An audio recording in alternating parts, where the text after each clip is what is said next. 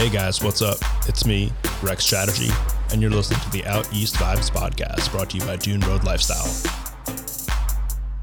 On this episode, episode 12, we're back from a long break to talk about the future of the podcast and a topic that's near and dear to our hearts the future of fitness post pandemic. We sat down with three top fitness influencers for a discussion that's not to be missed. So let's dive into it. Hey guys, and so it's been a while since you've heard from us. I think our last episode with JB Andreassi was published in March of this past year, 2021. Now it's November. So obviously the first question on everyone's mind, right, is uh, where have we been and what have we been up to? And so, you know, 2021 for us was um, a year of mixed successes and disasters, right? Um, things went well for us in some ways. Uh, personally, things you know did not go well for us in other ways, and we had to adapt and we had to deal. And uh, when I say we, I mean the the folks, you know, me and my my team that puts the podcast and the website and the Instagram and all of our all of our content out. And uh, it's been tough um, this past year, and uh, you know, it's getting better. But that is a non-explanation explanation for where we've been um, instead of you know putting out the content stream of content that you guys are all super accustomed to from us. Being at East this summer was also kind of a weird experience, right? Because yeah, things were returning to normal, folks were going out, etc. You know, businesses were were back to normal-ish, but there was still kind of this lingering sense of like, uh, we're we're not fully out of COVID yet. Like, folks are getting vaccinated, and you know, stuff's happening, but it definitely wasn't like a full return to pre-pandemic and you know hopefully we get something closer to that this summer but you know it's the world is irrevocably different um, post-pandemic and i don't think we're ever really going to get back to a full pre-pandemic situation at least not for for a few more years but we're always going to kind of have this memory kind of imprinted on us of of how the world shut down for a couple of years, and I think that's going to have fairly broad ramifications in how we go out, how we party, how we enjoy ourselves, you know, at restaurants, clubs, etc. But you know, one of the other things that's really been on my mind um, is how we're all going to re-engage with fitness and you know, this episode, funny enough, was recorded back in February, and we've just had to sit on the audio because, quite frankly, we didn't have the time and the bandwidth to really return to putting out podcast episodes. So here we are, Thanksgiving weekend 2021, and we're releasing this episode that we had, you know, this awesome discussion back in February with um, Gabe Snow, Kristina Centenari, and Julie Jaws Nelson um, about the future of fitness post pandemic and you know how folks are going to re-engage and you know what better weekend than the one where we're all stuffing our faces full of turkey and god knows what um, to talk about you know what going back to the gym going to group fitness classes and all that is going to look like and whether people are going to continue to sort of work out more at home than than out in public and, and vice versa or whatnot. And uh, you know let's just not belabor the topic of of me kind of thinking about this with you now, and let's just dive right into the discussion um, that we had with Gabe and Kristina and Jaws. And yeah, you know, as for the podcast, I think we'll also start to focus more on like topical issues and trends and things like that, as opposed to you know individual. So yeah, it's a uh, brand new future for the East Vibes podcast, and uh, we're psyched for it. So without further ado here's the discussion on the future of fitness. All right, guys, and a super special episode uh, for tonight. We've got uh, Gabe Snow, Kristina Centenari, and Julie Jaws Nelson on with us on the East Vibes podcast to talk about the future of fitness post pandemic 2021 and beyond. Let's go and just do a round of introductions. You know, it's overwhelmingly likely that our followers and listeners here have uh, seen you guys on social media, Instagram, TikTok, etc. But um, you know, ladies first. So, uh, Gabe, why don't you start us off? it's Gabby. um, Gabe Snow here. I know Rex uh, from back in the Performix House days. I was a Performix House founding trainer. Um, currently, I'm a Spartan master trainer, um, doing some work with some other brands with education, like the FitOps Foundation, and uh, just a dear lover of New York City and New York City's fitness scene and all the great people involved. Totally. Um, yeah, I miss those days, man. The uh, performance in the rapper. I miss just being in a gym with people. Uh, Kristina, how about you? Yeah, sure. Um, so I'm Kristina. I uh, I'm from Baltimore, but I've been in New York for about three ish years now. Feels like much longer.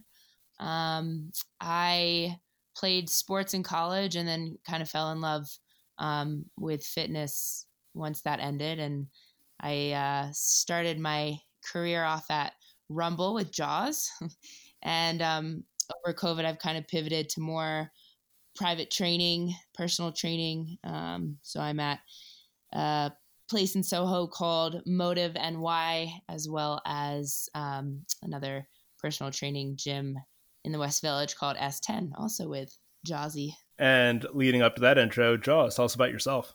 All right. So uh, my name is Jaws, and I've been in the city for uh, a long ass time. um, I started off as a performer. That's kind of like by trade, that's what I was. But I, I like to say my profession now is just um, movement because I kind of fluidly move through all forms of movement, whether it's uh, actually doing the movement, studying as an athlete, um, teaching it as a coach, fitness instructor, or directing it as a movement director. I get to work on a couple of sets uh, regularly and direct movement, whether it's just, uh, you know, very typical fitness moves or more artistic approaches to movement. That's awesome. That's like the full spectrum right there. Um, yeah. And there's probably a lot more you can add. yeah, well, um, there's probably a lot more you can add than just on the the training and fitness side here. But uh, let's start in on on that um, since that's what um, you know we're we're focusing on tonight. Um, so the one thing you know people are kind of wondering whether it's in the hamptons in the city or really anywhere in the country slash probably world is what's going to happen with gyms reopening? Like are they reopening? Are they not? And what have you guys seen? And i guess the two things i want to focus on here are like one there's well really there's two kinds of gyms right?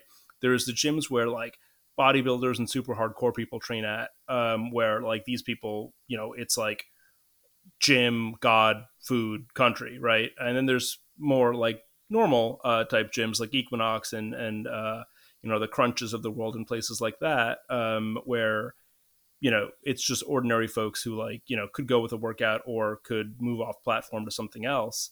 Um, with these kind of places, you know, what have you guys seen in terms of them reopening versus not? Timelines that you might have heard about, and um, you know, are people going to go back in or not? Um, just based off of my experience with the where you know the gym scene is has been going. Um, I mean, as like you know a bodybuilder at one point in my life, as an athlete currently and former, and now just as a trainer, it really I don't really think it's come down to like niche specific. I think it really kind of comes down to just how committed somebody is to their goals because right now the gyms are kind of making it happen based upon the people who are trying to get into them. So you know, I've, I've worked out out of out of a couple of spaces since COVID's happened. You know, um, we kind of call it speakeasy training. Some of the places that I've been doing tra- uh, personal training out of, but I think it really is just down to you know where, where there's a will, there's a way. So I think that like my clients, um, I've been lucky enough that not really much changed for me in 2020. Whether it was digital for a little while, but the second I told them I had access to a gym, like everybody was coming in, everybody was getting after it. So I think that, you know, like you said, the kind of the everyday Joes like that are just kind of showing up to Equinox, like those people aren't really going to tend to be the most committed. So they're probably not going to really feel the need to find a way to get back in there. And then, like you said, like the, you know, the people who are the hardos, like the, you know, eat gym, God, country, like they'll find a way, whether it's them designing something in their apartment, their garages, if they live outside of the city, or if it's you know working with a trainer in the parks or on their rooftop you know or in these gyms that are lucky enough right now to kind of reopen under certain guidelines um, for instance Performix House is now currently called uh, For All Movement, is what we've reopened as. And it's just, it's personal training heavy. There's no, you know, just open gym time. It's you and your trainer, which kind of helps with the reopening process and making people feel comfortable because it's not like you know you're just in there wandering around you're guided during your session with a trainer which keeps people socially distant and then keeps people time efficient. You're not just like you know equinox days of seeing a guy like on the lat pull down for two hours like texting between sets. Like that's over now. So now it, i think people will have to take their gym time much more seriously and be much more efficient in the gym which i think will also kind of play out in favor of personal trainers um, because it's going to make people really want to spend that limited amount of time that they get in a gym no matter where that gym is much more productively um, which is what I found to be true in the in the spaces that I've worked out at um, since the the pandemic has hit. So I think it'll kind of weed out the people who you know are just kind of those you know nine to fivers that come in just to get a sweat from the people who are actually goal oriented, which you know is much more motivating um, as a fitness professional to see to see people you know whether they're COVID fearful or not, like you know quote unquote take risks by being in a gym setting again. And it's it's it's I see it as a very optimistic state right now. I think that the couple spaces that the three of us are actually lucky to work in are, are doing well. Um, so this whole like New York like fitness scene thing is is not true at all. So that that's kind of my take. Um, not that I you know by all means I'm thankful for the for 2020, but you know at all, but it has really separated you know the cream of the crop and i've been lucky enough that i've retained almost all of my clients um, during this time and they're all people who are serious about whatever it is they're trying to achieve with me yeah so um, i will kind of add on to that here a little bit but i'll start off by saying that I listen to, I like podcasts, Rex. So I listened to a lot of podcasts in the beginning of all of this madness about the future of gyms, um, and a lot of you know there was a lot of talk about like times changing, um, and absolutely times are changing and have changed and will keep changing. But I I also think that there will always be um, a market for the the gym, right? Like I, I I believe that I mean in 2019 there's a statistic that there's the most uh, gym memberships bought in the U.S. ever. Um, so that was you know kind of pre pre COVID times, um, and so I don't. I think that is just building, and I I don't think it's going anywhere, and I definitely think that with some minor changes, especially over the next few months, maybe years, um, it's going to look a little bit different. But all in all, people are going to want to physically get out of their space, whether it's their apartment or their office, come into a setting um, where they can just kind of get some endorphins going and and get moving. Yeah, it sounds about right. Um, and Jaws, what's your take on it? Um, I mean, I feel like obviously, like we all said, it is extremely hard to predict the future, but I do agree in the sense of there's always going to be a place for for the gym. I think I think there's definitely a lot of different types of people, and the gym catered to those different types of people, whether it be like the way that they are social or that they don't enjoy the social aspects of the gym. Like, I think also what Gabe said about efficiency really stuck out to me because now I I totally agree. People are getting in, getting out. They're choosing their workout a little more strategically if they are going somewhere in person. Um, and they're being more specific because there's a lot more information out there. The audience has become way more educated. We always used to say it in performance, especially as people shows like The Voice and um, you know American Idol started coming on TV. People actually started hearing what it was to, to like their ears started getting stronger. They started seeing who actually could sing and who actually couldn't. So that was what I thought was interesting now that there's so much, you know, virtual content out there and everyone is out there on these interwebs. You really can get very specific and your audience has gotten a lot more educated. So they're going to be able to put themselves into whatever block that they deem is worth their money and their time. So I really, I truly believe that like the gym will stay, but also the way that the people who usually you go to, let's say like a group fitness class, like those people are going to want that. But as far as I know, group fitness is still not open. So what are they doing? Where are they going? So I wonder like if it really is going to be just pocketed into these little teeny pockets of fitness. Like we're we're not going to really see it go one direction or the other. I think we're going to see it like spider web into a lot of different directions because we can't just cater to everyone who has the money and the funds to be able to do one on one because that's unrealistic. But also at the same time, like how is it going to be brought to maybe actually I think this is kind of cool that you know the I guess the silver lining of the pandemic is that like it has fit, made fitness and health and wellness more accessible to everyone.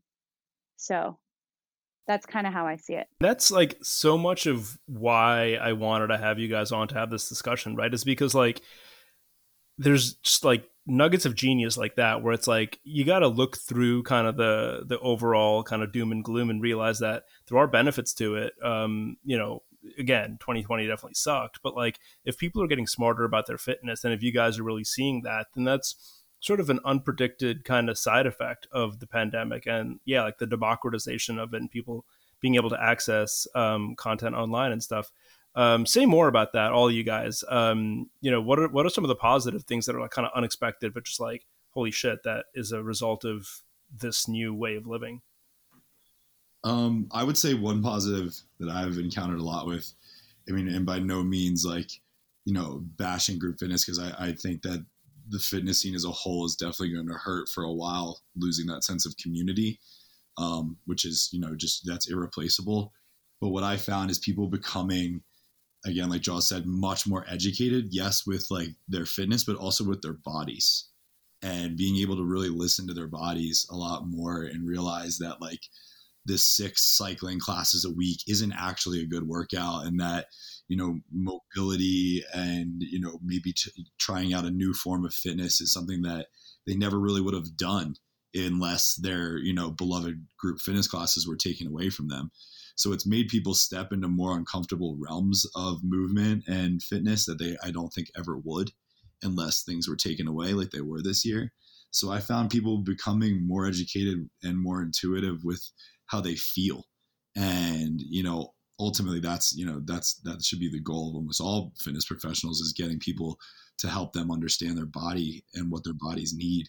So i've, I've seen people really branch out into different areas of fitness um, you know my guys who were just focused on beefing up and getting gaining muscle i'm you know trying to get them more into running and getting them to access their bodies in new ways that you know don't require a gym you know, and now I got guys running miles who, uh, you know, all they were doing before was crushing weights and protein shakes. So watching someone blossom in terms of, you know, their, not just their body, but their minds opening up to new things is something that I think that 2020 has gifted all of us. And I, and I think that, you know, anytime we think we're set in our ways and we have to pivot and we conquer that pivot just increases our self-efficacy and that is something that I think a lot of people have done. You know, people that were you know really were fully reliant on me as their as their fitness professional, being able to figure things out on their own has really shown me just how much you know people are capable of and shown themselves. And and I think that that's really a gift that 2020 has offered a lot of people is is that you know ability to be self advocate, depend on yourself, and to step outside your your area of comfortability. Yeah. Um, so, Kristina, what I'm hearing from Gabe is that he's ready to become a dad. I, Yikes. Gabe is a dad to all of his clients, like yeah. pushing them out of the nest. LOL. Yeah, yeah, yeah. No, I, I, mean that's really not a far off analogy. Um, it's it's part of the job. We we hold. I feel like as trainers and and even instructors, we hold many different hats. Um, besides taking taking somebody through a workout which is special um and yeah i mean like it it gives us a lot of insight into what people are thinking nowadays. And and I ask a lot of my clients and you know friends kind of where their mindset is. Um I will say that over covid and quarantine and at home workouts um I have gotten a lot more questions about you know what do I do if this is hurting me? Um what do I do if you know I'm sitting for too long and kind of how do I manage some of these aches and pains.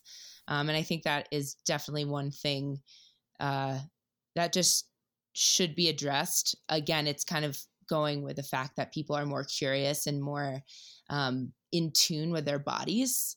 It's almost like I almost consider it like you're pushing people, like Gabe said, out of their comfort zones, but forcing them to ride a bike with no training wheels. Like a lot of people don't really know what they're doing and so when you make them work out by themselves by themselves with minimal instruction, it can be interesting. Um so I would say that like this time has showed people, you know, maybe what they did pre quarantine in terms of working out and having an active lifestyle that that they will not continue once everything opens back up, you know, things that didn't work for them. Um, and I think people will take things that did work for them. That makes sense. That makes a ton of sense. Um, and I wanted to touch on something you brought up actually specifically. It's like the way in which we live now. Um, and I mean that in all facets, not just with respect to fitness, but like, you know, um, we spend more time sitting, or, you know, I will confess that I have really taken to the idea of a bed desk. And I know that sounds horrifying to any fitness professional, but I spend a lot of time like lying prone on my laptop, like kind of half crunched. Um, and that creates uh, a new set of uh, physical, like uh, quality of life issues, right? Like whether it's, um, you know, neck or uh, hip or really any other. But, you know, I'm not the one who's qualified to, to speak on this. You guys are. So, what have you seen in terms of uh, you know clients having sort of new physical issues, and what are ways in which whether it's on their own, self-directed, or um, within sessions that you guys have you know worked on um, to help people kind of adjust? Um, I'll pick it up quick before Jaws chimes in here, but I I think that first there's there's two types of people um, that have kind of emerged over this time. So there are people who obviously have been stuck at home sitting um, a lot, and whether they were sitting in their office beforehand a lot or not, um, sitting is sitting, and sitting is not the best thing for you. So one question that I get a lot, like you said, Rex, is just like, how do I manage some of these positions that ultimately I'm in for a long time throughout the day? Um, and my answer is pretty simple, and it's just to stay moving, right? We talk a lot about posture. We talk a lot about, um, you know, a correct position. Everybody has a stand up desk now. And I'm going to kind of put this lightly out there right now and just say that their po- posture isn't essentially um, what we should be focused on as much as just keep moving and don't stay in one position for too long, right? So if you are in that prone position on your stomach and you're kind of crunched up, that's actually okay if you've been sitting for the past 20 minutes to change it up and lie on your stomach. In fact, I tell a lot of my clients that. But then, you know, like you'll start to probably slouch in your shoulders and then you want to stand up and change again. Um, and so I think that what's important right now is just figuring out these small ways to get people, even if they're in a small space, to just stay moving. I would say every 20 minutes, it's quick. It's a it's a quick turnaround, but every 20 minutes, change up your position. Don't stand for too long. Don't sit for too long. Don't slouch for too long. Um, movement is the key, which is a perfect segue to Jaws. Couldn't agree with you more. But um yeah, I mean just piggybacking off of that, I think it is interesting because it's like almost like people had a freaking aha moment now that it's COVID that they've had shitty like movement patterns and postures in the way that they move their body and sit at their desk, whether it's at their house or at the office, is like actually kind of humorous in a sense because these things aren't new. It, they've been like this forever, and now pe- some reason now people are just starting to pick up on them. But it's just it's the same thing as someone going to a uh, sitting at your desk and hunched over on your computer would be like the same thing as someone going to a spin class every single day, tw- two times a day. Like that's just as shitty.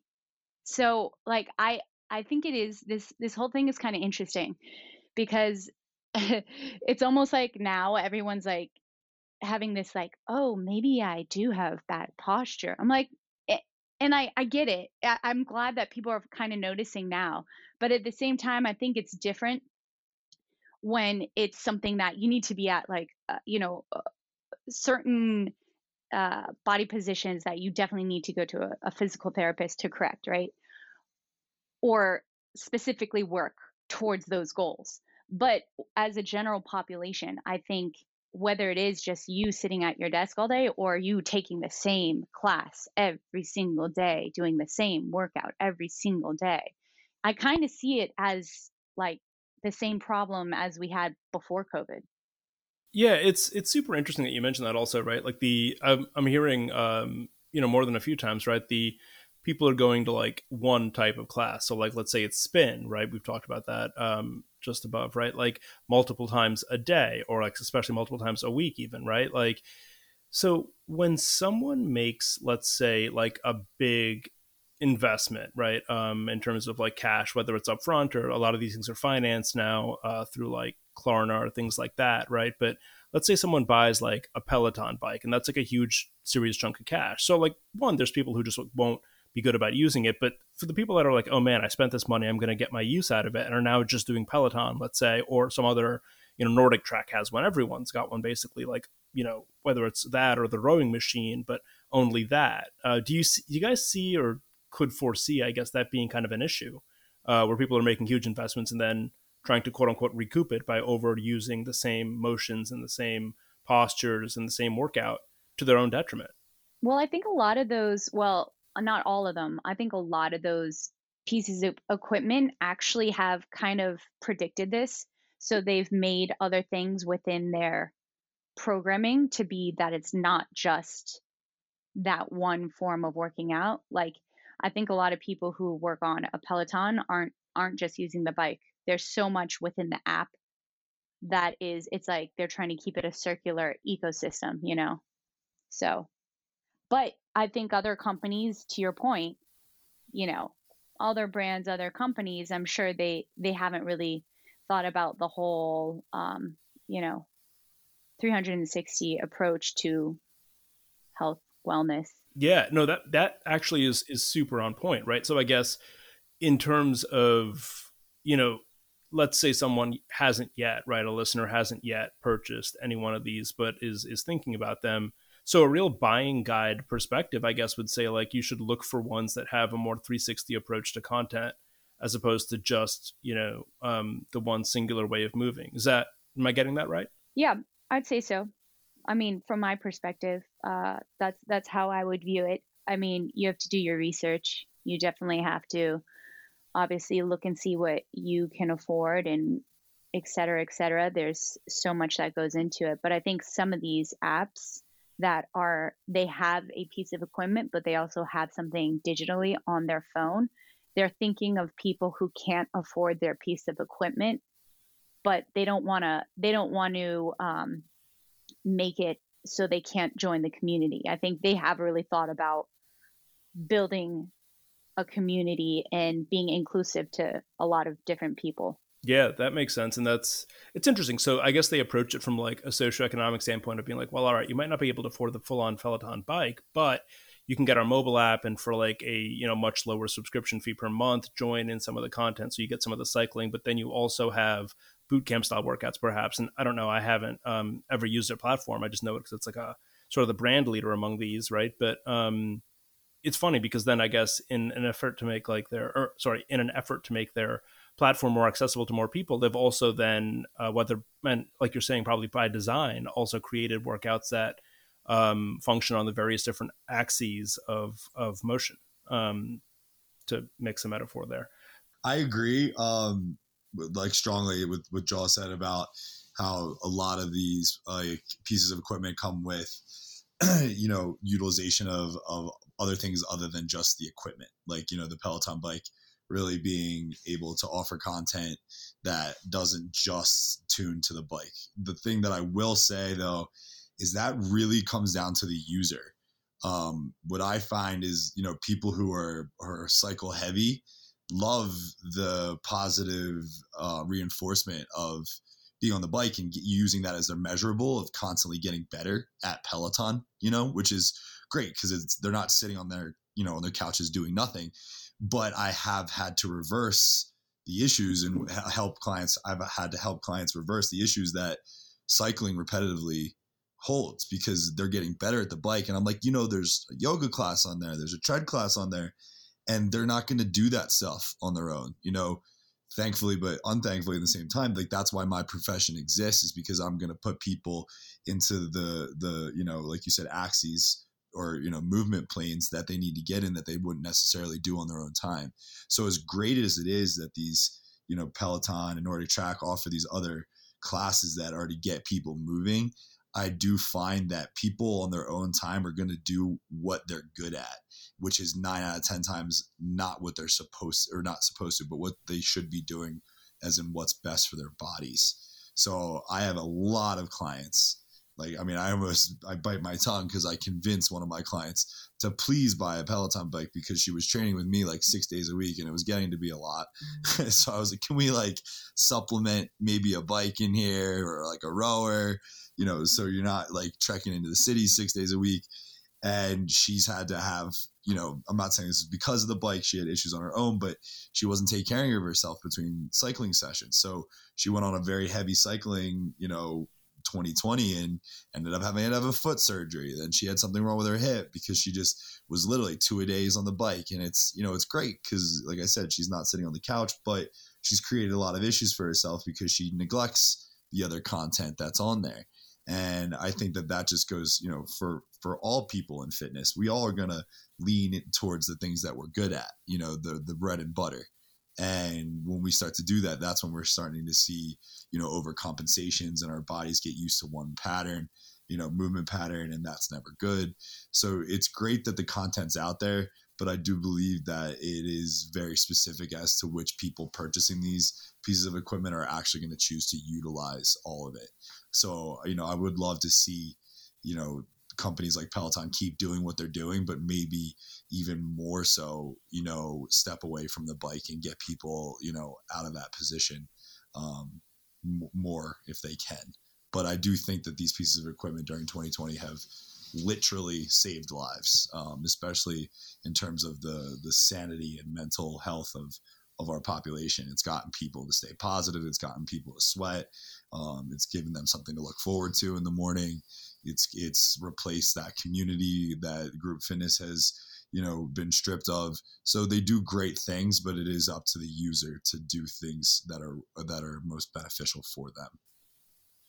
Yeah, and it's like super super. I guess um, I wouldn't even say it's interesting because it's not really that surprising that you guys are so like 360 when it comes to looking after your clients, right? And so for a lot of people, I don't think this is the case anymore, especially not among like our audience, but you think of like the classic 90s personal trainer or whatever, like some AC Slater type, and then it's like, no, in the new millennium, right, the idea of a fitness professional is someone who's taking into account their client's entire well being, not just like, oh, can I make you a better spin cyclist? Um, right?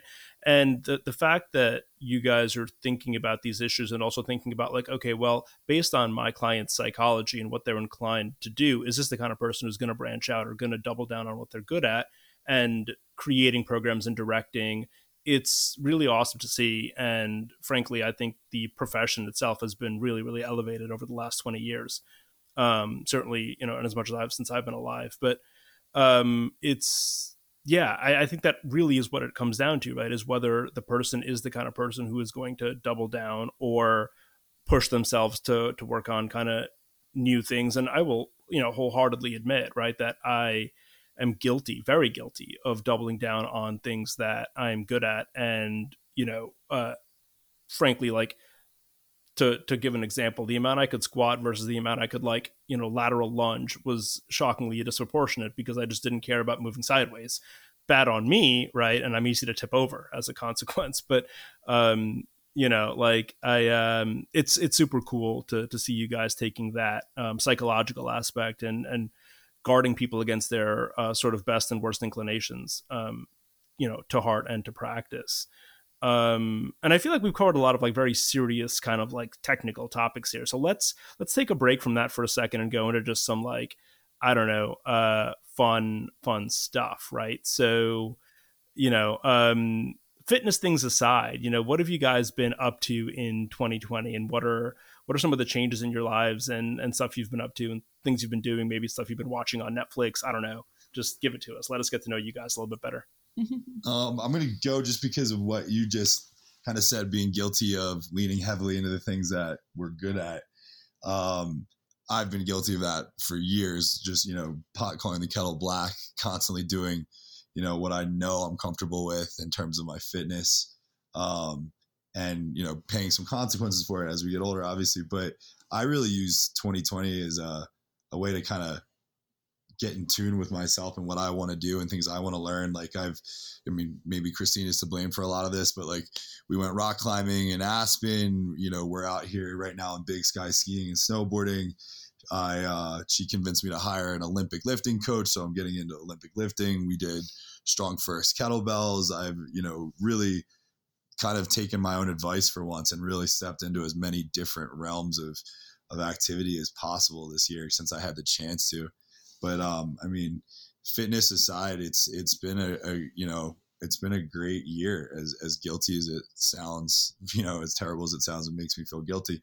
It's been a great year of like self exploration um you know getting in tune with with myself. I turned 30 this january. So really you know just kind of trying to become my best self in as many different areas as possible. Um you know I've gotten to travel, which you know some people might judge me for for getting on planes during a pandemic, but been very blessed to make the most out of this year and uh, and level up in a lot of ways. I started my own LLC. Um, I've gotten to pair with Spartan, which is a company that I, and a, a brand that I'm just so passionate about and what they do in terms of you know getting people to challenge themselves and also be a part of just such a, a, great community of diverse people and and you know people of different ages shapes and sizes which i really would love to watch the fitness community continue to do. Um, in terms of binging and netflix you name it we've watched it. We've crushed all the series.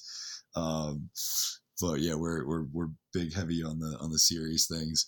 Kristina's trying to get me to read books, which is new to me, so that's another thing that I'm trying to be forgiving and get into. But um, it's been just a great year of trying new things and having the time to make for myself step away from the the you know the rat race of, of New York and and really just get to enjoy you know quality time with people that I love and um, and continue to plan on doing that and not get back into the monotony of you know 10 sessions a day and and just earning for the sake of earning. So yeah it's been a it's been a fun year. Um hate to say it i you know I feel terrible like i said saying that it's been such a good year for me and hopefully for kristina as well since she's dating me. Um but it's uh it's been it's been a good time. Totally on the uh reading books thing uh audible the audiobooks thing uh when you're doing cardio it's a lifesaver, game changer. um, Kristina, go ahead. Yes, Rex, thank you for that. Um, maybe he'll listen to you. Um, I yeah, I I mean, this year, this year, like you know, so many silver linings, and you'll hear that a lot. But I think that uh, we we tend to get really stuck in a routine, and whether we want to get out of it, there's a difference between wanting to get out of it and and getting out of it and then being forced out of it. And I'm grateful to kind of be forced out of it. Um, I I'm definitely I've realized I'm a little bit more of an introvert living in an extroverted uh, lifestyle, especially hopping into group fitness. Love it. Um, but this time has made me be able to kind of go back into that introverted lifestyle. I've done a lot of like intrinsic work read a lot, learned a lot. Um, I actually wasn't wasn't too big into school when I was in school. So this is kind of ironic, but um, yeah. So I'd say I've I've read a lot of good books, and uh, like Gabe said, we've been lucky to travel. Um, every day is like you, you don't know what the next day brings, which is it's it it scared me a little bit in the beginning, but now it's fun because the whole world is like that. So I I would say that the most important question to ask yourself, you know, I'll, I'll answer your question with a question is like what are the things you hated about your life that you want to stop doing and what are the things that you want to do less of, you want to do more of. Um, so I, I try and keep that in mind as we take it day by day here. Yeah, that uh definitely is is kind of the outlook on the future is is a day by day sort of approach uh, for sure, right? Um, Julie, what about you? or sorry, Jaws. What about you? Dude, it's, I will fine. get no, that right fine. eventually. No, I'm like you're like you're like she's this crazy biatch that can only be called Jaws. Um, no, I'm like, dude, I'm like Prince though. I literally like at, at some point like it's only gonna be a letter or like a sound, like da. Like no, I'm kidding. Um, but I want to know where my invite was to Montana? yeah. What happened? I'm kidding. Damn it. I'm just going to cry for a couple minutes and I'll be over it. Um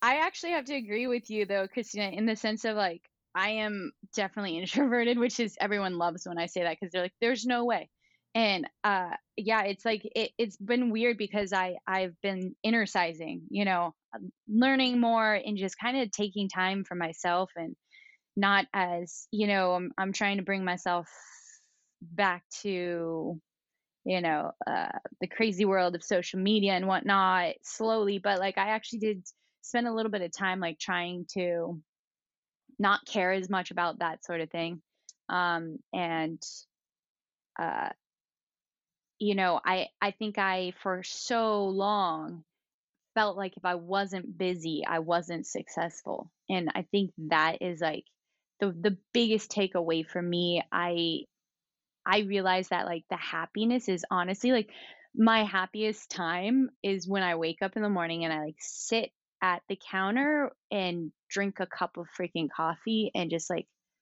kind of go through things in my head or listen to a podcast or whatever before I have to be at work. Like usually I'm just freaking running from place to place, literally running because I, I never gave myself enough time to get somewhere. I'd like try to book myself so so many you know, so close between appointments or things or different I would literally be like freaking I would wear a backpack that was a running backpack and I'd wear running shoes because I knew I'd be like remuting everywhere to just make it on time. And I'm I'm never on time anyways. Like I'm I'm one of those people who are late and I hate that about myself.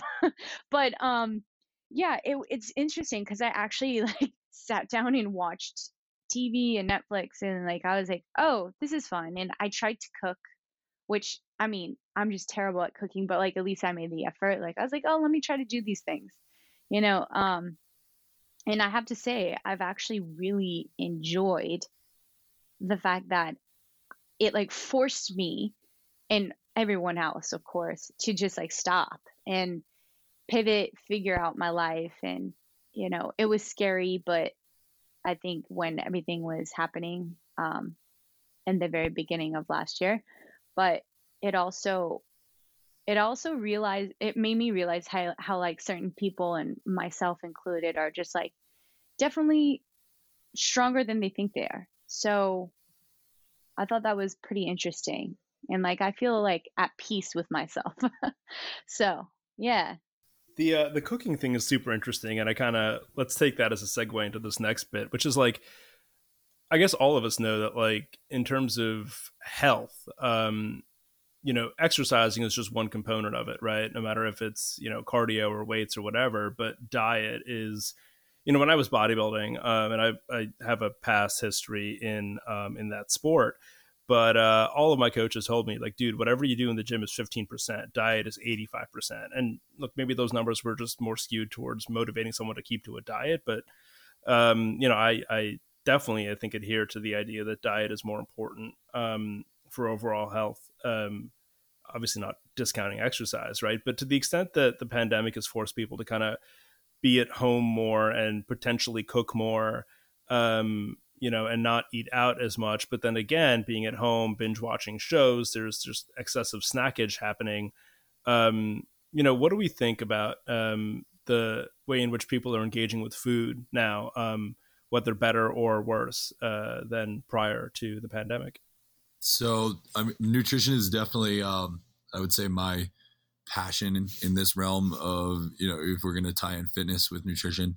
Uh, Rex, like you, you know, I've done a couple NPC shows, been very successful um, in my bodybuild, short-lived bodybuilding career. But um, yeah, I mean, nutrition's. I would go as far as to say it's ninety percent of bodybuilding. Um, but you know, back to your question of how 2020 and quarantine has changed eating habits. Again, like kind of back to that, you know, Peloton is it good? Is it bad having the bike at home? Um, I've had clients that have struggled tragically. Um, you know, sugar addictions, um, late night eating. Not that that makes a difference, as we all know, it doesn't make a difference when you take, you know, calories, whether it's a surplus or not. Um, but really struggle with you know keeping their hand out of the cookie jar if you know their goals were to you know lose body fat you know keeping keeping their nutrition in line with the the relevancy of their goals but then i've also had people who've basically just gone completely the other way. Um, i've got this one client who's really taking 2020 and taking it you know by the reins. And he's like i have full control over my day now. Like like kind of like a jaws and a kristina running place to place doing a million things you know during the day um, you know, constantly in meetings and calls and not having the chance to ever get his hands on like a decent meal. And now, you know, cooking all of his meals, having five planned meals portion a day. He's put on 40 pounds of muscle this year and has lost a tremendous amount of body fat.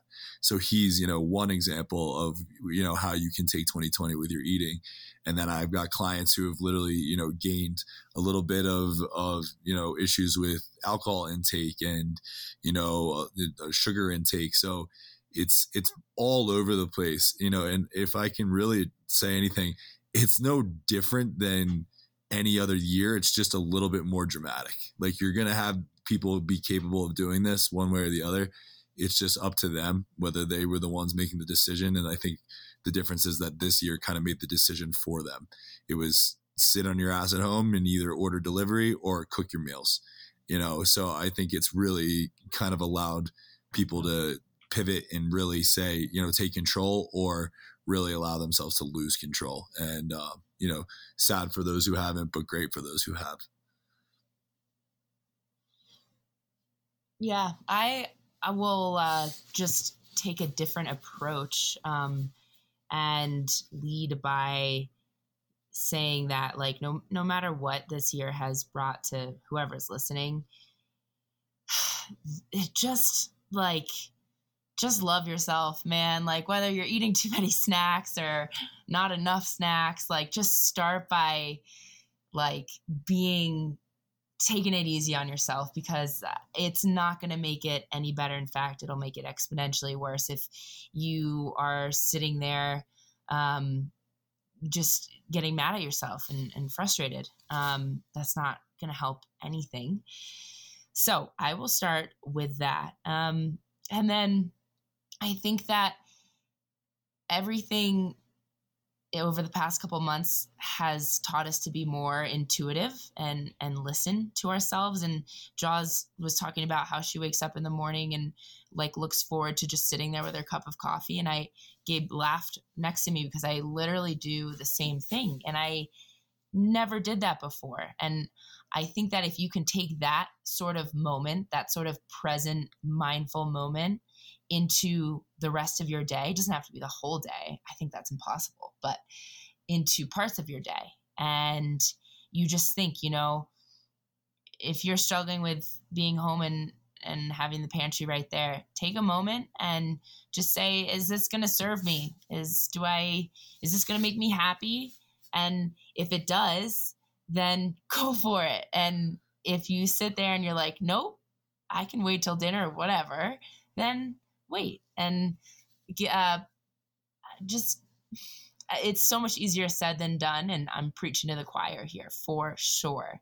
Um, but just be light about it. And that is my take on nutrition especially now. It's food not heroin. Yeah I might have to debate you on that. Oreos to me are basically my heroin, but uh, we're doing three um, of those a um, night right now, yeah. so we're here with you. and Jaws, what about you? Uh, how's your cooking been? Has it been more on the healthy side of things? Has it been more in the like experimental, different cuisines kind of things? Tell us about that. Oh yeah, no, I mean. I'm not Bobby Flay. Like, I don't know what the hell I'm doing. I'm just like, throwing something in a pan. I don't even sometimes I don't even I'm like, is this lamb or is this bison?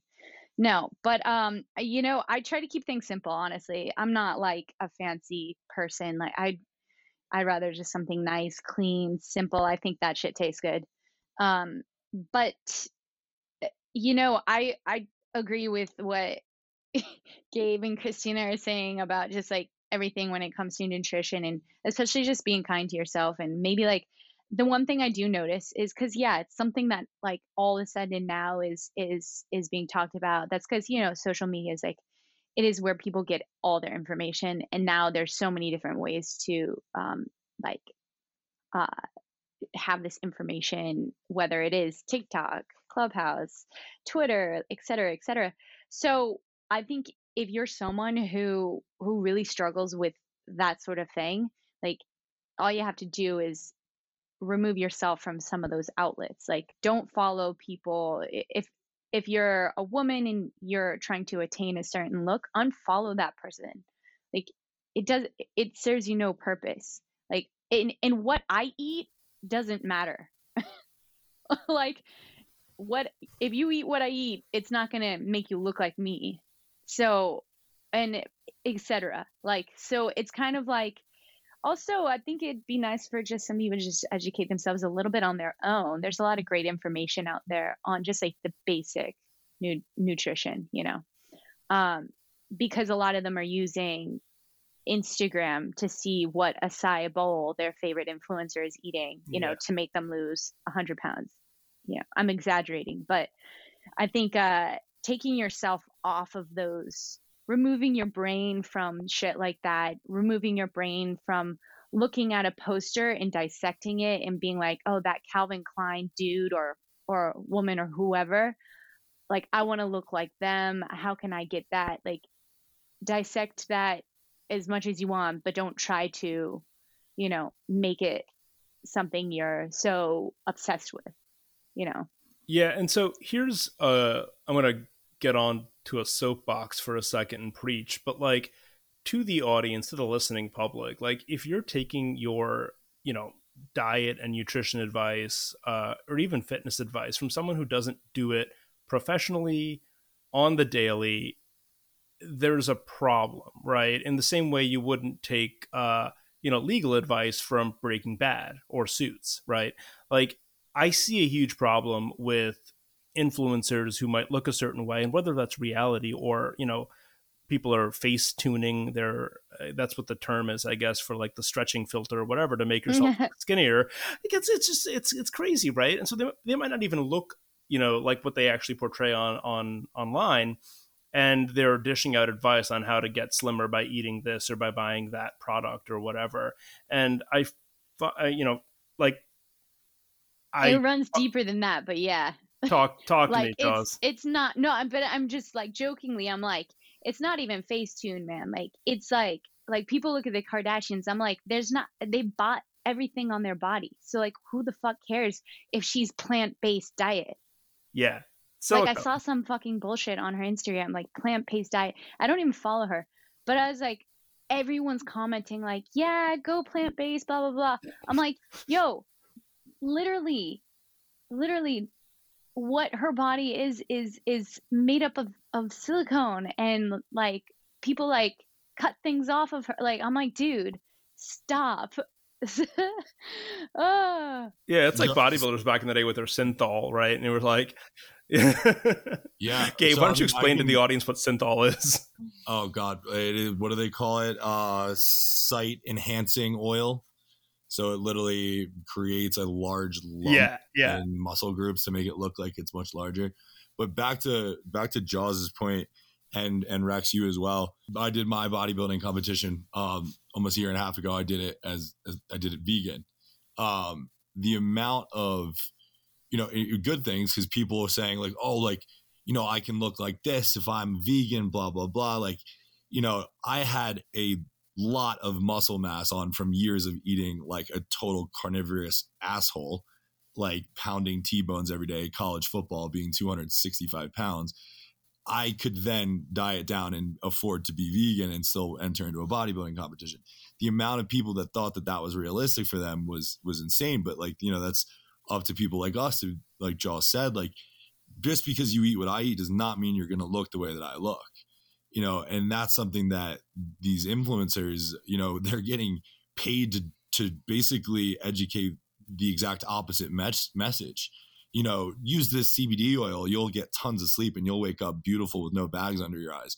The bags under your eyes that you photoshopped out. Like so it is it is a huge wave that I'm really hoping that like people like the three of us will really continue to send that message of, you know, the the reality versus the Instagram message. And the fact that like nutrition and diet is never going to like change your bone structure or like make your rib cage smaller you know there, there's things about ourselves that we just have to learn to love in that you know no diet and you know even surgery is not going to change that. And that's a good thing because that's what makes you uni- unique and makes you individual. But you know back to that that misinformation it, i'm hoping that this influencer era will die because it is misinformation and hope it's just going to take the public really trying all these fad diets and trying all these supplements to be like that shit didn't do what they said it did you know and us bodybuilders like we're we're the most guilty of all. You're telling me if i take this pre-workout this post-workout this protein powder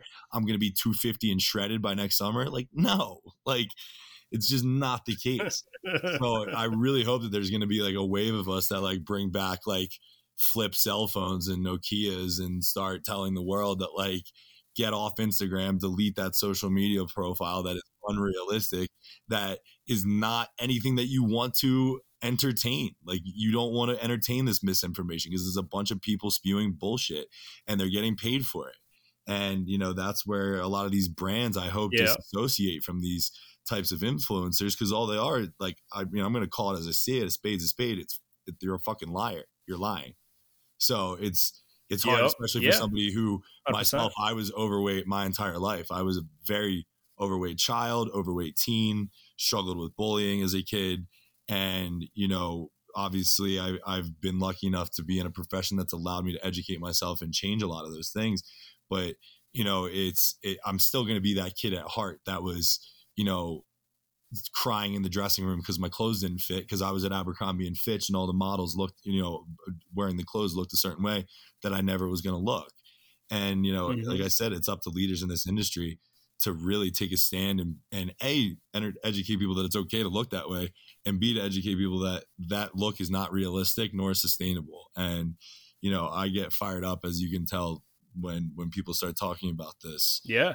This uh the nutrition end the supplement end because it is it is just full of misinformation Yeah, like it's as you said, right? Um, and I want to give Kristina a chance to jump in here too. I, it's just like, you know, quickly, it's like, you know, I, I can speak from personal experience, right? Like I won an NPC title using 100% whey protein, um, coffee, uh, carrots, white rice, and turkey breast. That's it. That's it. No, no special magic, whatever. And you know, people look at pictures of me from back then, and I frankly can't even. I don't know how I had the willpower to do that, being king of the Oreos right now. um, but like, yeah, like eh, there's no secret. It's just hard ass work and control over your diet, and uh, even that, that level of control and that work, supplements and things aside, even that attitude isn't always fully sustainable. For a select level of people who can live like that we call those people pro athletes we call those people you know competitive bodybuilders or professional bodybuilders. But for the most of us like that level of you know discipline um, with respect to your physicality and your body and your diet and your movement and whatnot is not possible to live a more you know, normal life and that's perfectly okay. You don't need to look like you know whatever or you know be able to perform like whatever uh unless that's how you make your money right? Or unless you really really fucking want to. But i think that self-forgiveness is really important too. But kristina let's hear from you on this. Um, there's a lot to say. There's a lot to say is my point about uh, nutrition and social media for sure. Um, not only nutrition like a, a lot of things that live on social media and travel around um, that aren't I wouldn't even call it accurate. Like Gabe said, it's just like lies. Um, social media is a market now, so there are a lot of brands that are advertising and paying a lot of people a lot of money to post things that aren't necessarily true. That's advertising. I majored in it in college. um, so I I would just say it all comes back to being if you're curious and if you want to make changes i mean go with your gut. I, I feel like if, if you are uh, at least a little bit smart enough you kind of know like what's bullshit and and what isn't. And if you don't know ask somebody who you think might right? And that doesn't mean kim kardashian. Like that doesn't mean go like search her page for answers. That means ask somebody like in your gym or some trainer you might have known and and just ask for help. Um, I, I am a big fan and advocate of doing your own research but also i feel for people out there right now because it's hard. There's so much shit like flying around. There's so much misinformation. Um, so I, I i would just say always be critical when looking at what influencers quote unquote are posting right? Look at it with a critical eye look at it with an analytical eye ask yourself does this make sense? And if you can't answer that don't be afraid to to have a conversation about it. And honestly talking about nutrition is fun because there's so much to it. And um, as long as you know you don't get one person who is like this is how it's done for every single person and every single person should eat this way then I think a, having a conversation is good. If you do run into a person like that, you should probably close off your listening ears. no, that that's honestly the best advice. And one of the things I was gonna, you know, say um, is, you know, there are people on Instagram like you three um, that people can DM, right, or find your email and email, or get in contact with some other way, right. But there's a wide variety of actual, real, legit fitness professionals that people have access to. And frankly, now that schedules are much more lax in terms of having control, uh, professionals are much more responsive as well because you're not in back to back sessions 10 hours a day where you can answer a person's question via DM. And, you know, advice on things like nutrition doesn't have to be an in person thing, um, not always, right? And so being able to access all of you guys um, you three specifically, but also more generally in the community that you guys you know inhabit. Um, people should be first of all not looking at influencers with no actual training or certification or anything, but more importantly, actually seeking out real authoritative, you know, educated sources on things. Um, and that's part of the reason why I wanted to, you know, this podcast is kind of a left turn from our typically only Hamptons focused, you know, audience or sorry, not audience, um, are typically Hamptons focused uh, guest uh, roster, I guess, up until now. But I felt it was really important to put people onto the fact that for their fitness needs, you know, there are people, here's three of them, that uh, can actually answer your questions and give you real advice in a solid, you know, and profoundly dynamic way, right? That'll actually help you as opposed to just, you know, filling up space in your, your mind with nothing. Totally. Um, sorry, that was a um, rant. I'm going to get off my soapbox now. No, I, I'll add to that, Rex, though. Like, uh, I just want to say one thing to that that I think is important, and I don't think people talk about it enough, especially trainers, because sometimes there's a lot of ego and instructors. And but if somebody does reach out to you and you don't know the answer, like don't bullshit. Like, just like, don't be afraid to say, oh, you know, I'm not an expert in this. You'll never see me post about nutrition on my page because I'm not an expert. Gabe, a little bit more of an expert, right? So if somebody were to message me and have a question, um, I'd say, hey, reach out to Gabe. He knows better. And I'm I'm not afraid to be like, I don't know. So any trainers who are listening, don't contribute to all of the misinformation out there. Wise words, wise words. And that's true, right? Everyone does have their like specialties, even within the fitness realm as well, right? Like if someone um, you know, I don't know where I'm going with this, right? It's more like if if someone's more into like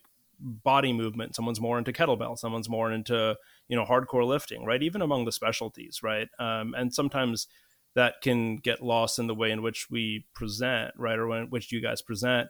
Um, where someone might not quickly realize, okay, well, should I ask this person about kettlebells or not? And maybe they do, and you know, shunting that content off to or that outreach off to someone who uh, is maybe more specialized in that discipline is a more noble approach than uh, than trying to you know hack at an answer yourself in, in hopes of you know gaining some kind of remuneration or something for it right? So yeah i think ethics is super important but i will say again with like my overarching comment that the industry i think has gotten a lot more ethical and um, you know uh, better uh, than than perhaps it was uh, 20 years ago right? So um, that's super super important. But let's let's spin things off and kind of um, you know move towards the end here on some more funny and uh, lighthearted notes. I feel like we've all uh, gotten on top of our soapboxes for a bit. But um, you know like i mentioned uh, this podcast is super special to me. This episode is super special to me because like fitness is something i've been super passionate about.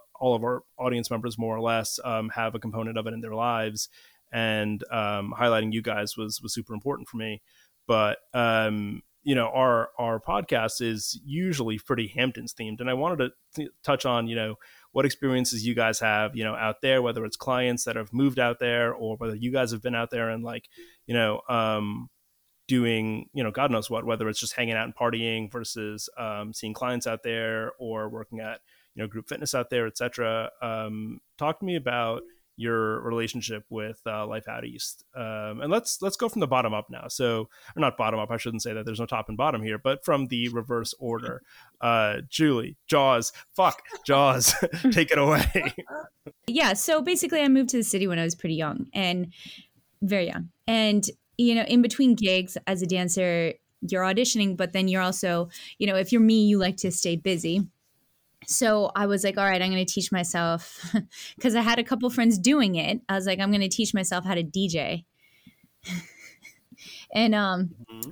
I ended up learning how to, uh, you know, mix in some house music tunes. And I got hired to do like dinners at some fish place in the Hamptons. Like they would literally like be like, all right, get on this bus. And they like bring you out and you would DJ the the dinner party. And then uh yeah, I know I have pictures of it too, which is like the most embarrassing thing. So like that's kind of the extent of my Hamptons shen- shenanigans. Like it was just purely like I had no clue what was happening. What fish place was this? what?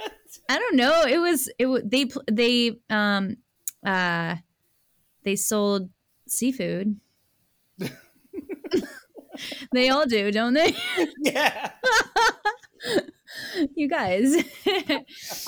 I have no clue, but someone told me that it was really okay. So these are these are all the memories I have because obviously I, you know, partook in drinking. So I the hmm. memories I had of this sort of thing was like it was the cool spot to be they always had like a DJ. I was the DJ, like the opener, like the early night DJ. Mm-hmm. And then I remember like sometimes ending up at a nightclub that kind of looked like a house. Interesting. Okay. Do we have any ideas what that is? Yeah, yeah, yeah. So I'm I'm trying to piece this together. So I'm no, it wasn't Surf Lodge. I know Surf Lodge. Oh wait, I did teach one fitness class at Surf Lodge. See, I knew there had to be because I know there's so much programming out there with fitness. One, like, no one. Yeah. I did one. probably like five years ago with Shadowbox. Remember that place? It's okay. You don't have to. Vaguely, vaguely, vaguely. Yeah. I don't think many people do. Um, Wait, But, who else was uh, involved in Shadowbox? I somewhat remember this now. we boxed. Um, yeah. But so no, it wasn't Surf Lodge, but the, I would like to know where I was when I was at the nightclub that looked like a house. Like you rolled up to it and I literally was like, "Am I? Is this a house or is this a nightclub?" And it, they were like, "It's a nightclub." Wait, what what years was this? I can't tell you. No, yeah, fair enough. Oh because yeah, you're right, I right, right. freaking. Dude. No, I have no clue. I'm trying to put it together just as much as you are. so hang on. Back in the day, there were um like we're nightclubs. we're talking like over 10 years ago. Yeah. So like so back in the day, and you've been here, I guess, long enough to remember. Like there used to be like a ton of like much more than there are now clubs in like the West Chelsea area, like Duvet, Pink Elephant, etc. Okay, it'd be like that. Yeah, yeah. So a lot of these places had like Hamptons outposts like during the season. Yeah. So like Pink Elephant had a location out east, and it, I'm guessing it was probably this one. I'll have to look at the pictures of the outside because, frankly, for the same reasons as you, I don't quite remember what the fucking outsides look like. But one of them had a, a club that was like on Georgica Pond. Maybe that place was called Georgica. Yeah, I don't know. I don't know, man. It had Um, a weird name. They all do, but it definitely had a weird name. And it looked like some like white house with like white banisters. That's interesting. Uh, I'm gonna have to go deep into my roster of people. Uh, yeah, I think long time long ass time ago. We'll we'll solve this mystery for you. Don't don't you worry. You've come to the right place, honey. Thank you, Uh, because I've been dying to know. We'll figure it out. Wait, Jaws. So you moved to the city. Where did you move from? Because you have an accent that I pick up a little bit. What? Do I? A bit. Like, are you kidding? Wait, what is my accent? Well, that's what I'm trying to figure out, isn't it? Like, just take a wild guess. Um, I would say it's not British. It is. It's not British. It's what uh, Aussie, New Zealand, somewhere there. Oh my gosh. I I feel so blessed right now. You work around too many Australians, is what he's trying to say. I know I do. I do. Maybe I'm picking up on their accents. And my the Siri on my phone is an Australian man. Oh well, what Crocodile Dundee? I mean it no, it's just, you know, you can program Siri to be have different accents. Mm. So I talk to Siri a ton and I'm sure they talk back to me and I pick up on the I don't know. Who knows, but I'm from California. Wait, really? yes. Southern I was born in Southern California. But I mean I went to I went to a boarding school in Washington DC, so that's probably where I moved from to New York. Right. Yeah. Right. Right. Right. Got it. Got it. Got it. I don't Uh, know. I I honestly feel like I get this sometimes and I actually think that it's just because I'm a little I'm a little off. For No, sure. I don't know about that. Something's not right. but yeah. Gabe and Kristina, what do you have to say about that? Slash Hamptons, About Jaws' accent or the Hamptons? or that she's off. Oh, we're. I think we're all off to a sense. We wouldn't do what we do and kind of judge ten people's personalities a day if we weren't off in some way. So yeah, I think Answer. we're all, we're all we're all in that boat with a hole in it right now. We're all we're all in the sinking ship together. Um, but um, I'll let Kristina speak for herself in terms of her Hamptons experience. Rex, I am just gonna put it out there and say that the three of us are probably. I mean, Gabe Gabe has been there plenty of times. I've been there. I haven't done any fitnessy things there, um, but I have a couple friends uh, Mhm. who I visited, and and I've always. It was funny this summer. I was trying to, you know, in in the pivot, like trying to figure out how to keep doing what I want to do. I was thinking like, ooh, maybe we'll we'll take some equipment up there and see what happens. See if people are interested in working out outside. Um, we never ended Mhm. up doing that, but maybe for next year. But uh, yeah, I'm I'm looking. Hopefully, I get some opportunities to come on up. Yeah, we should definitely. We'll, Yeah. we'll let us think on our end. We'll try to figure something out. Um, because I know, like back in the day, there was a thing called the Hampton Sweat Festival, right? That people used to go to. I Um, was booked for it this year. Oh, for real, Gabe. Speak Yeah. on it. So I didn't move here as Mhm. young as Jaws, but I moved here um, right out of college. Was pursuing a acting career at the time, and worked for a company called Model Bartenders. And no shame in that employer's name. And I don't know if you're if Rex you're familiar with of a, a catering company called El Scott out there. And I was working I was I was commuting I would say like 3 or 4 times a week from Manhattan out east working massive parties in the summer whether they were bar mitzvahs, weddings, um, you name it. We were working at these exquisite homes, just serving drinks, serving food.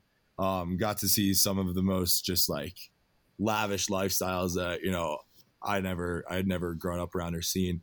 Um, so started my Hamptons experience really as the help, um, wearing a shirt and tie, handing out hors d'oeuvres, and then didn't really have much experience up there um, until I started gaining clients who had homes out there. So kind of abandoning my acting career and really making Mhm. my way in fitness and uh, traveling up there for sessions um, at just at homes. And then um, actually have one of the most Mhm. absurd stories uh, of my life that took place up there in Sag Harbor um, two summers ago. One of my clients, one of my most beloved clients, that's been with me since the Equinox days. Her father owns a massive, a 95 foot uh, yacht that they keep in Sag Harbor, and she had um, me and one of my fellow trainer friends, Jeremy, stay on the yacht to like to train her and the family. She has a daughter and their friends on the boat for like a long weekend, and it was the last day, and we took the boat to Duryea's across the, um, I guess that's the bay there, and uh, go have lunch at Duryea's. Mhm. My client Jen, her her uh, her second child is her miniature poodle. His name is Lucky. And then you will see how this comes full circle hmm we have lunch at Duryea's, get back on the boat. Everybody's, you know, having a great time. Everyone's a couple lobsters, a couple drinks deep. And we head back to Sag Harbor.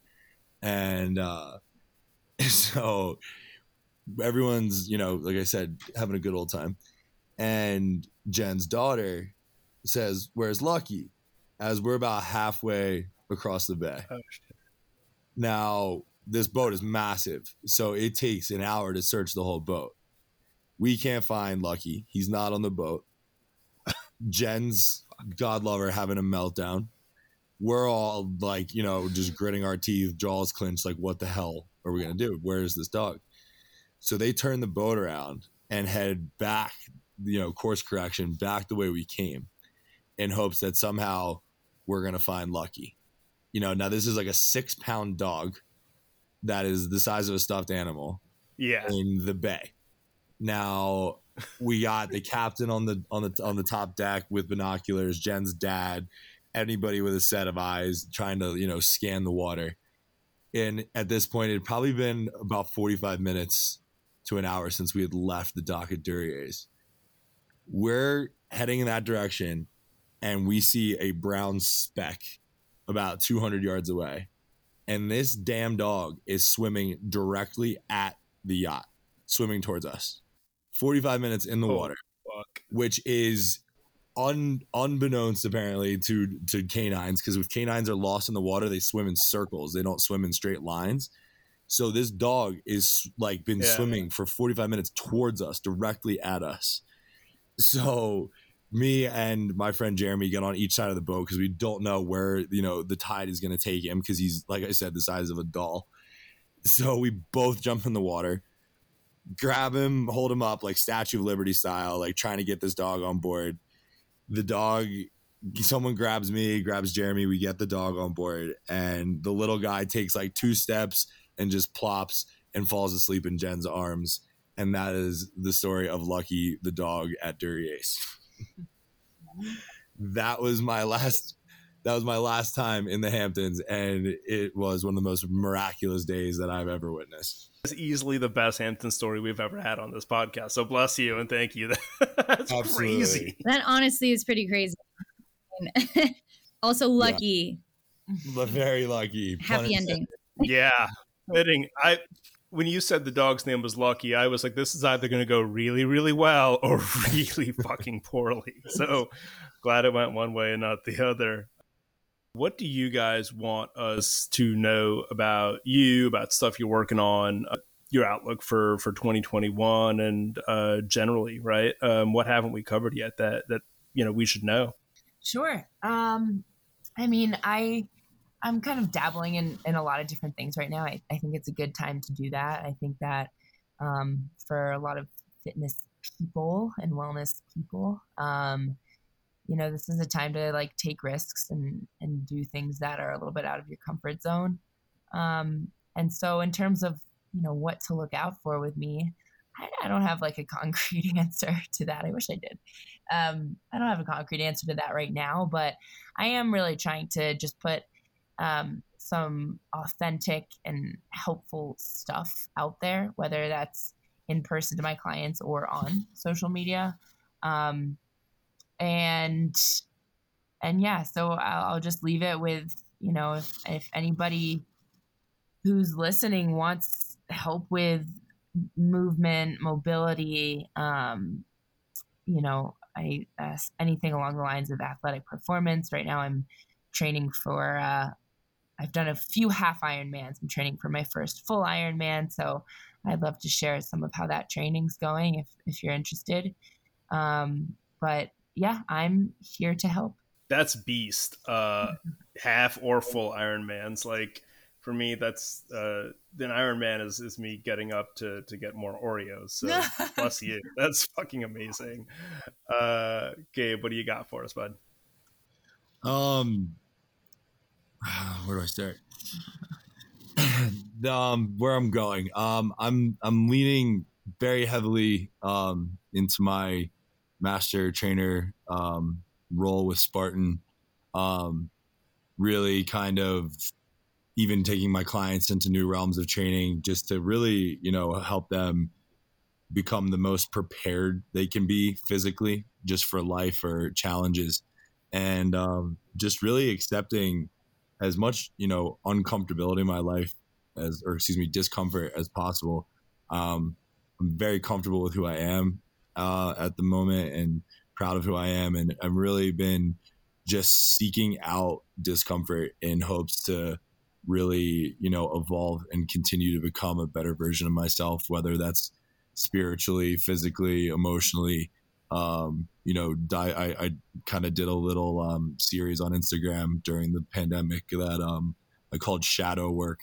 And it was really just kind of me live time going like through my Instagram and like Facebook of like maybe like darker days that I don't look back with with you know the most pride, but taking the time to kind of sit in my own silence and you know pick out the silver linings and the you know the the finding pride in the person that I used to be and the person that I am now. And uh, really using just you know this time of, of again not being in the rat race to just figure out exactly what it is I want in life, you know, not just in my occupation, which us New Yorkers just get so caught up in. It's just, you know, what's the next role? What's the next promotion? What's the next dollar? You know, for now, right now, it's how I want to spend my quality time, where I want to travel to next, you know, what relationships and friendships do I truly cherish and how can I, you know, make time for those people.